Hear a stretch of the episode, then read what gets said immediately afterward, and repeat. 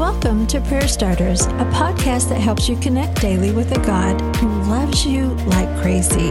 Each episode shares a scripture, a drop of encouragement, and a prayer starter to begin a conversation with God right where you are.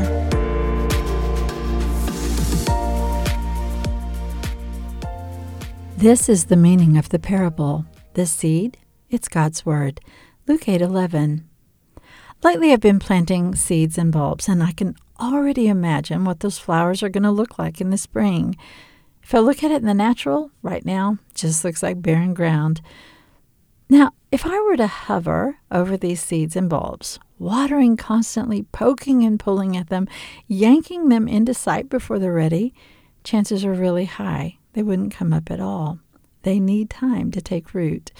They need time to soak in the sun and they even need time to go dormant so they can push through the soil when it's the appropriate time. So, what does this have to do with today's verse? Maybe you have someone in your life that you love a lot, but they're not ready to receive God's word. Maybe they're even running from God's love. I know it's tempting to push, to hover, to worry, to try to maneuver them to where you want them to be before they're ready. But remember this you're a seed sower. You have gently sowed that seed of hope, and you've prayed, and you'll continue to pray. But rather than them see your worry or angst over their lack of growth, what if they saw the peace that comes as you allow God to water, God to do the work, and you allow them to go even through that season of dormancy? So that the seed, when it does come up, is beautiful and at the appropriate time. Today's prayer starter Jesus, I long for this one I love to know you. But the truth is, I'm operating completely out of worry and anger and angst, and it's not helpful. Not for me, not for them. You love this one even more than I do.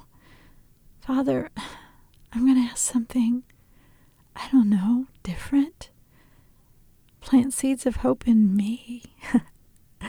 Plant seeds of patience in me. Renew my joy as I allow this seed to grow, as I allow you to water it. And I thank you, Lord, that it will come up in the right time. Now, friends, it's your turn to take it deeper with God.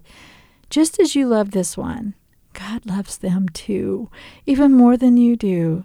So, without telling God what this is going to look like, I want you to just release this one you love into Jesus' hands. And for the next 24 hours, give the reins back. Every time you feel compelled to fix or worry, negotiate, or convince someone to change or accept Jesus and his love, ask him to help you trust in the seeds that are planted. Prayer Starters is brought to you by the KLRC Podcast Network. I'm Suzanne Eller. Thanks for showing up. May you sense how much God loves you today and every day.